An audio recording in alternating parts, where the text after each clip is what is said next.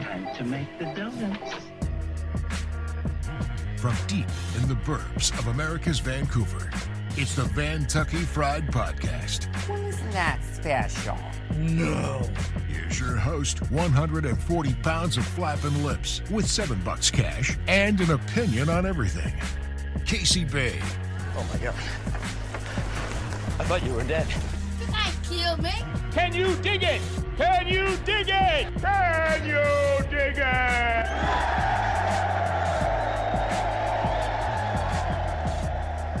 Well, welcome in and welcome back for another exciting installment of our new little weekly hang sesh, the Vantucky Fried Podcast.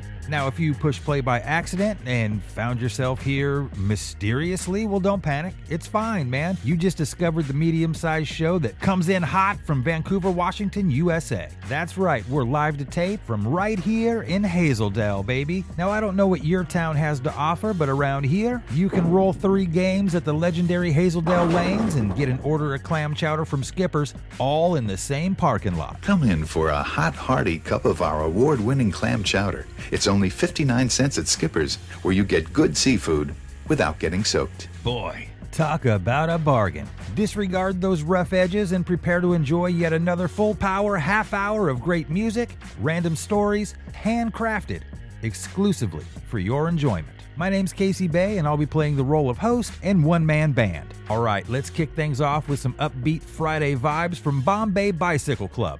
10 bucks says you can't listen to this one and be in a bad mood. They call it Shuffle, and it's on the Vantucky Fried Podcast.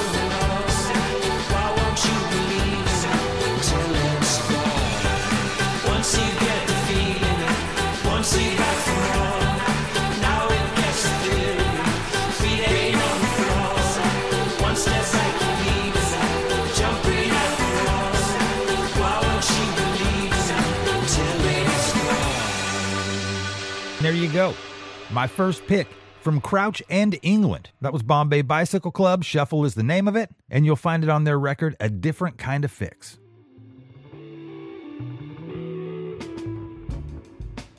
It's the Vantucky Fried Podcast with Casey Bay.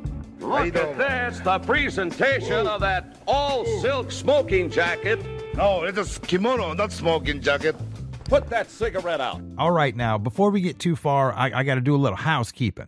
Housekeeping? Because we're all friends here, I, I want to come to you clean and say that I made a mistake last week, and I owe Ruffles a huge apology because it was most definitely Lay's that made the biscuits and gravy potato chip disaster. I took it all out on Ruffles, and I apologize. I, I had my my brands crossed, and I stand corrected. Uh, what am I going to say? You think I'm going to dig my heels in when I'm blatantly wrong? I, I don't think I'm going to do that. I'm going to I'm going to come here. I'm going to take my hat off, and I'm going to look like a dope and go, hey, guess what? I shut my mouth off and I was wrong. So I'm here to make it right. Now, I thought, well, I should probably like maybe give him a call and and express my apologies.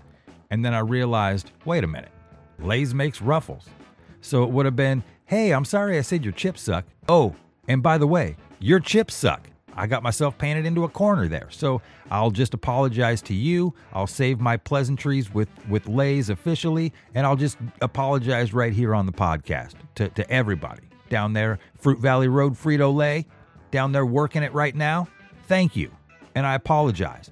And if anybody starts throwing off any half cocked flavors down there, just at, you know, maybe in the break room, just say something casually like, hey, maybe we can pump the brakes a little bit. Did you guys watch the game last night? You see they put those big cats in this in the vending machine? And then another guy pops up. Why are you going to the vending machine, dude? We we work at a snack factory. So anyway, I just wanted to clear that up and let you know that uh, you know I apologized. I didn't mean anything by it. And uh, look, when I'm wrong, I'm wrong. And and Ruffles, you got me on this one. Hammer time. So check this out. This morning I was I got up and I just started whistling the the music to the Smurfs for no rhyme or reason. Like it just rolled through my brain and out my lips came Smurfs music. Now we're smurfing. This is our last push. Thought that was pretty weird. Just thought you might want to know. Anyway, a few years ago, I started compiling this, what I call my list of things I don't understand. And as you can imagine, it's quite lengthy. I add to it frequently, maybe even daily, because I can admit it. I'm both easily confused and I obsess over minutia. So it's it's a wicked combination, but what am I going to do? I'm telling you, man, it's a wild place inside this head of mine. So this week, I added number 12,923, current fashion. Yeah, this one's got me brain twisted. Uh, my son's in high school now, and uh, he actually goes to my old high school. So every day brings on a new wave of deja vu. I watch these hoodlums roll into school, and every single one of them look like they got dressed in the dark. I'm not kidding. Like, or that they lost a bet. I can't decide which which is which, but either way, it is a non-effort situation. The guys, they just look like slobs. They go easy. Sweats, t-shirt, maybe I'll comb my hair, maybe not. I don't know. Let's just go with the I slept in my car look. Whatever, cool. On my way to school. Where's my mask? The girls, they've resorted to dressing in oversized clothes, and I use the word clothes loosely because they're all torn to hell. And based on my daily observations, this current style lands somewhere between Tiger Attack and Stranded on a Desert Island Survivor. Maybe I'm alone here, but I don't get that at all. I don't know why you want to take yourself from a higher number and deliver yourself a lower number, meaning going from, say, uh, an, an eight to a six by your own doing. I don't know why anyone would want to do that in the name of fashion. You don't need somebody to tell you about fashion. You just need to look at yourself. Back in my day, you showed up at high school, you put your best foot forward, and you tried to look your best. You tried to present yourself the best because, look, there's girls around. It's not like I'm some strapping hunk boy. I'm little shrimp boy going to school. So, like, you think I'm going to also dress like a slob and be shrimp boy? No, I'm trying to stack the deck in my favor, not the other way around. Plain and simple. I guess I'm crazy. I'm old and I'm crazy. That is fine. I'm at that get off my lawn age or shake my fist at the clouds age, whatever you youngins want to call me. It's fine. But I also know what you're supposed to look like when you step out in public. Anyway, who who am I to say? My opinion doesn't mean anything, and I'm fine with that. And I just was saying, I got to get this off my brain because otherwise I'm just driving around all day stewing about this stuff, and I don't got that kind of time today. Let's keep this thing rolling with a great track from local natives. It's Megaton Mile, and it's on the all new Vantucky Fried Podcast.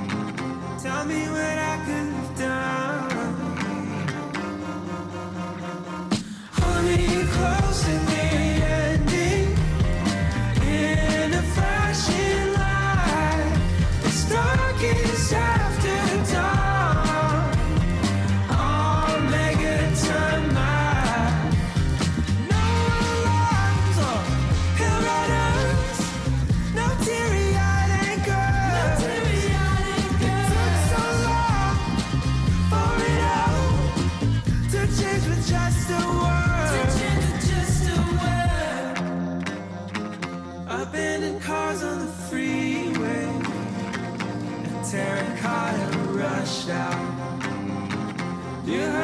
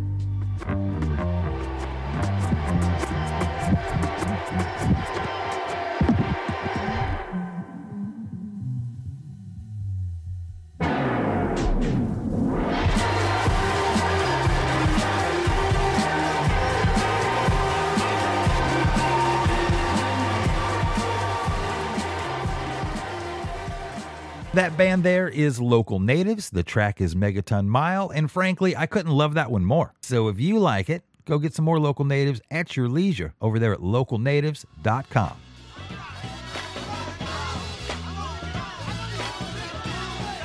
It's the Vantucky Fried Podcast with Casey Bay.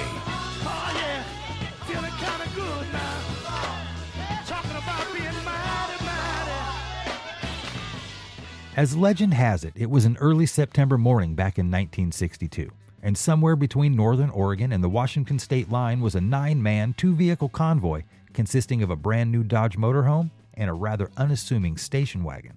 They were cruising their way north into the quiet Pacific Northwest, laying down some high end rubber on a freshly paved stretch of the all new Interstate 5. After an all night drive, they were approaching Portland and weighing out their options for a quiet spot to rest up and refuel. I don't know where it went down specifically, and believe me, I've done my homework here, but at some point the decision was made that Portland was just too big of a town. They were just passing through and were looking to stay off the grid. They feared if they stopped at the wrong spot, they would be discovered quickly, word would spread even quicker, and the whole thing would evolve into a full blown frenzy. Just like always. As the sun threatened to rise over Portland, they continued pushing north, crossing the interstate bridge, paying their 80 cents in tolls before passing over the Columbia River and casually passing right through Hazel Dell without ever skipping a beat. So, who's the captain of this convoy, you ask? Well, believe it or not, it was the king of rock and roll. Yeah, that king, Mr. Elvis Presley and the founding members of his ragtag entourage, the Memphis Mafia. Based exclusively on my digital detective work, the best I can gather is that this particular group was made up of Elvis Presley, of course, his right hand man Joe Esposito, Red West, Sonny West, Charlie Hodge, Lamar Fike, and Elvis's cousins Junior, Gene, and Billy Smith. The king and his mafia were making their way to Seattle, Washington for the second time ever, where Elvis was about to do what he did best, which was taking care of a little business. He was about to step into his 12th starring role on the big screen in seven short years. This time around, the king was set to play the role of overly handsome crop duster pilot and all around ladies' man, Mike Edwards, and it happened at the World's Fair. Dig that high flying Elvis. Man, this guy's feet hardly ever touch the ground. I think I just spotted a couple of sweet ones. Yes, the Space Needle rocks and the monorail rolls in an eye popping riot of explosive hilarity. They continued looking for an out of the way place in an out of the way town, and as I 5 ended, they connected back with the original Highway 99, and before they knew it, they found the perfect spot. It was a sleepy little roadside town called Kalama, Washington. If that name rings a bell, it might be because Kalama was also used in the movie Twilight. You know, the one where that regular girl falls in love with that pale skinned vampire boy and then things get complicated. Anyway, back to Elvis. As they rolled into Kalama, they came across a quaint little place called the Columbia Inn. It was a neat looking joint with a sign out front made to look like a big neon arrowhead. It was brand new and perfect. They had plenty of rooms, plenty of space for the Dodge, and an out of the way yet convenient location. Plus, as luck would have it, there was a full service restaurant right there in the parking lot. I'd bet you 10 American dollars that to this day, if you closed your eyes real tight and you caught that easterly Kalama wind blowing just right, you could probably still hear Elvis whisper, Hey Red, why don't you go see how many hot dogs they got? And quite possibly some very mysterious Native American flute music.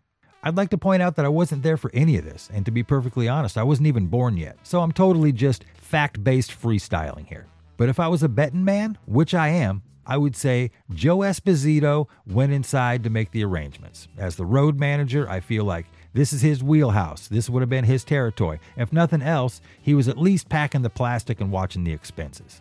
The crew arrived at 6 a.m., booking nine rooms and politely requesting to not be disturbed. The desk clerk handed over their keys, and the crew wasted no time taking over the entire top floor of the south wing, starting with adjoining rooms 219 and 220 and working their way down to the west end of the building. Elvis anchored himself down in 219, and as for the rest, all I can do is speculate. Multiple reports from the staff claim that Elvis slept the entire day, waking up around 6 o'clock in the evening, nearly 12 hours later. Shout out to sleeping pills. Elvis woke up and began preparing for the final 150 mile push to Seattle. He got himself ready, made a few calls, flipped through all three channels on the TV, and placed his order for a very well balanced evening time breakfast. I can't tell you if he phoned it himself or if he just handed it off to the boys to execute, but according to the documented order, Elvis was clearly looking to tackle a breakfast fit to please a half stone lumberjack with a tapeworm. His order? It looked like this three eggs, yolks broken, and fried over hard, a side of hash browns, 10 slices of bacon, which comes out to approximately two and a half side orders, a bowl of cold cereal, a bowl of sliced peaches, and five cups of coffee. You know, just a little something to grease the old pipes. The Columbia Inn claimed the rest of his crew all ordered from the dinner menu, and the bill was the largest ever rung up at the time. As the gang packed up and prepared for departure, as many as 150 people began to crowd into the parking lot. They were gathered around the Dodge in anticipation of catching the faintest glimpse, or maybe even a feel of his shirt, or the ultimate score Elvis's autograph. I know, you're probably wondering where the people came from, if everything was so top secret and stuff. Well, here's what I read went down. They nearly got in and out clean, but the station wagon needed gas, so they zipped up the road to top off the tank as inconspicuously as possible. But as luck would have it, a very observant and loudmouth station attendant noticed the name on the credit card, put two and two together, and started burning up the phone lines.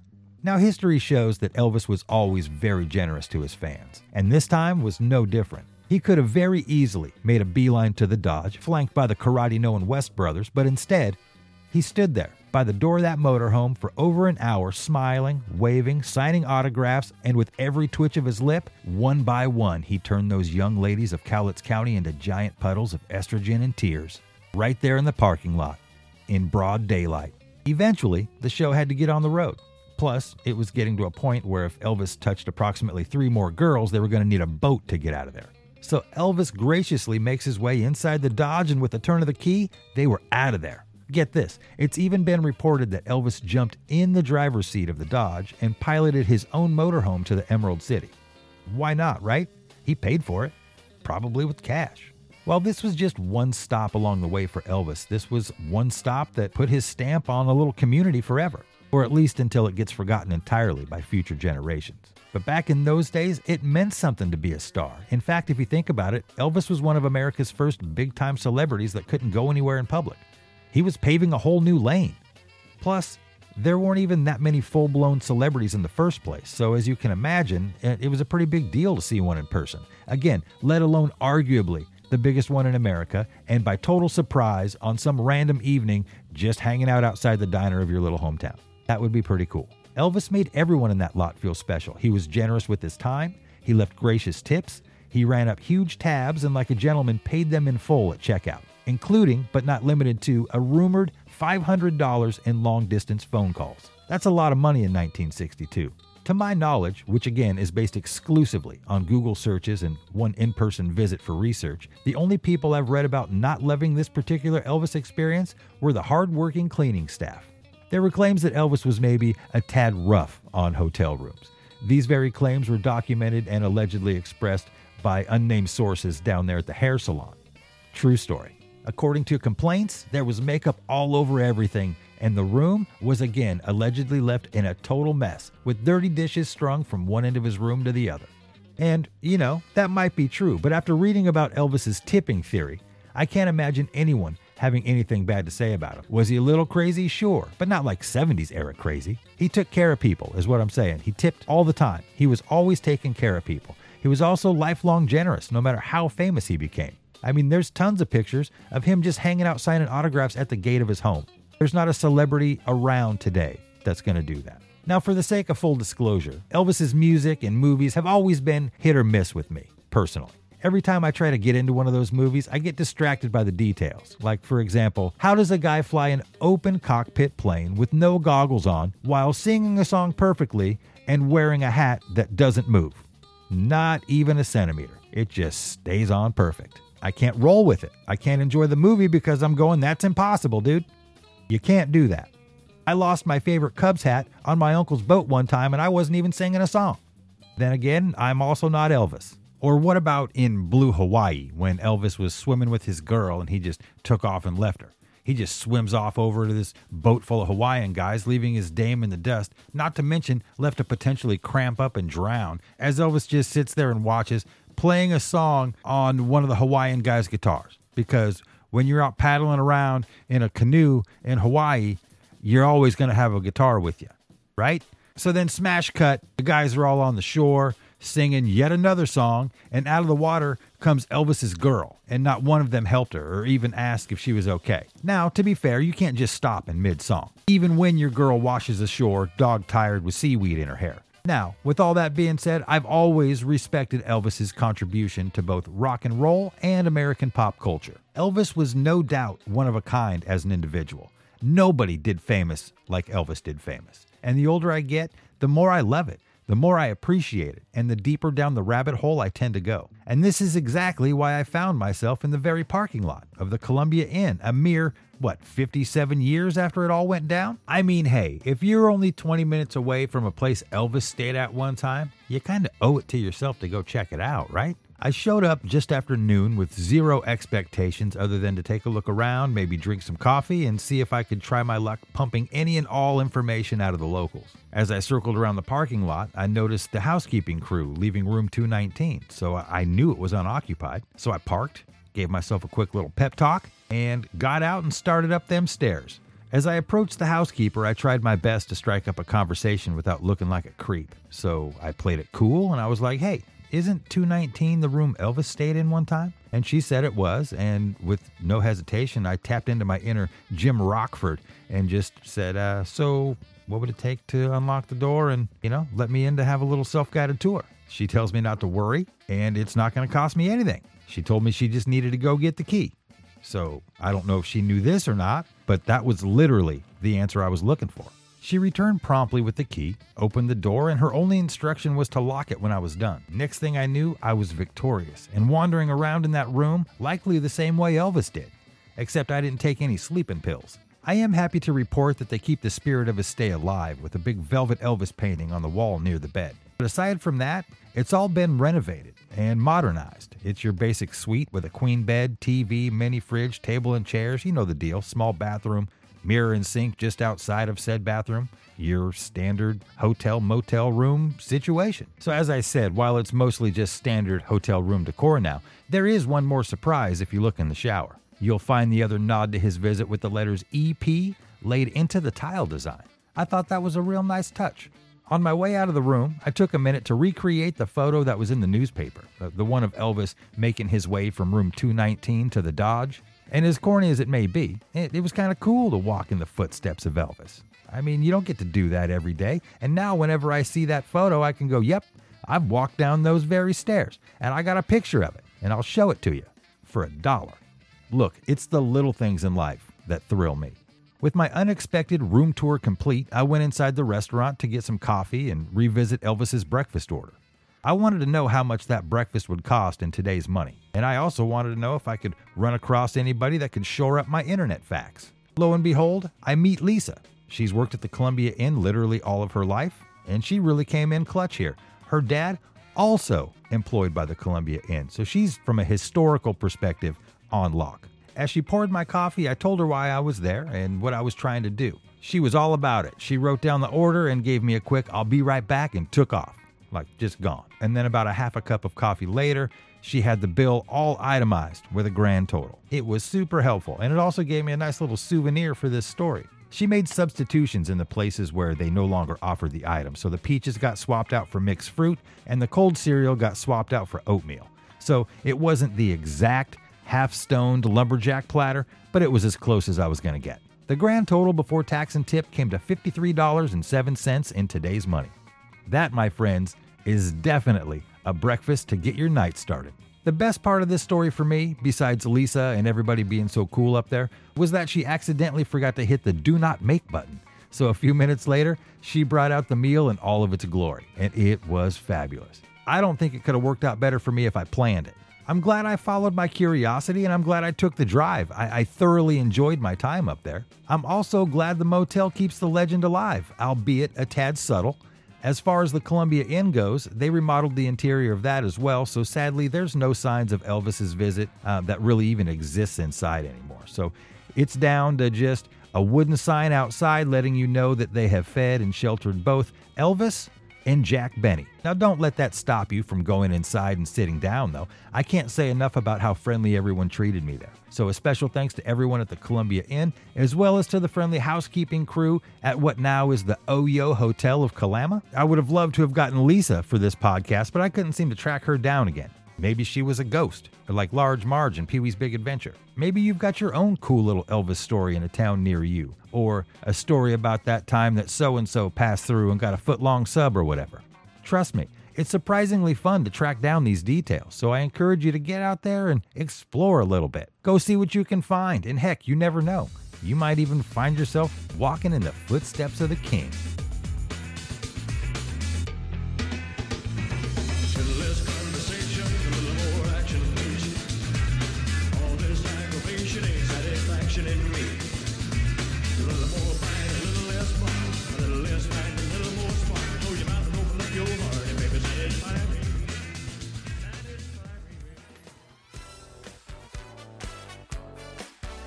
It's the Vantucky Fried Podcast with Casey Bay.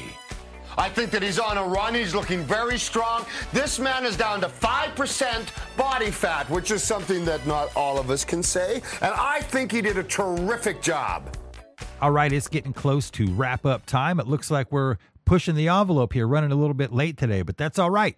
I'm the boss around here. I make the rules, and if we're going to be a little bit late, it's all right. We're going to squeeze one more in. It's quick. Check it out. It's Alabama Shakes doing Hang Loose on the all new Vantucky Fried Podcast.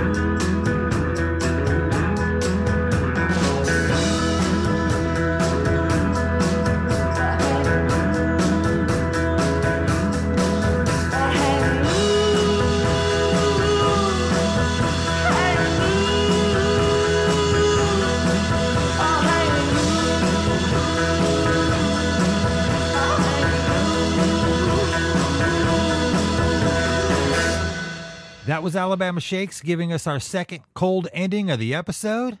Didn't even plan that. You'll find that on their debut record, Boys and Girls. Again, Alabama Shakes. Check them out. Uh, one of the coolest shows I saw. I saw them at uh, a little place in Portland called the Doug Fir Lounge. Sold out tight.